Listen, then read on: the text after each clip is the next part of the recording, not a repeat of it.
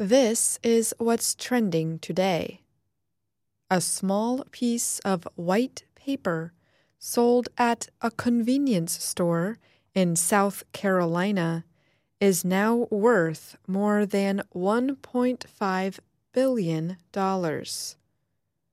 Lottery officials in the southern state say a ticket that matched all six numbers of Tuesday's Mega Millions drawing was sold at the KC Mart shop in Simpsonville. The town has a population of about 18,000 people. The world may never know who the winner is, however. South Carolina is one of eight American states that does not make lottery winners publicly identify themselves.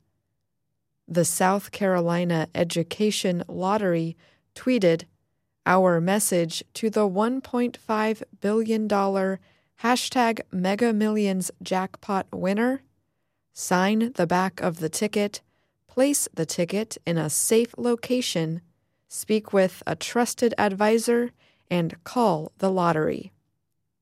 Take a deep breath and enjoy the moment.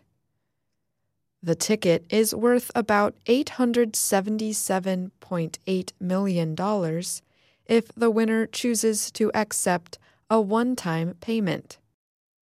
That is what most lottery winners do.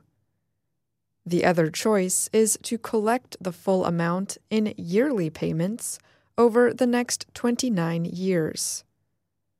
Earlier estimates had said this week's Mega Millions game would be the largest lottery jackpot ever.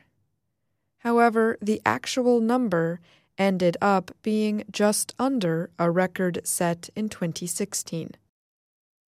Still, the jackpot was huge.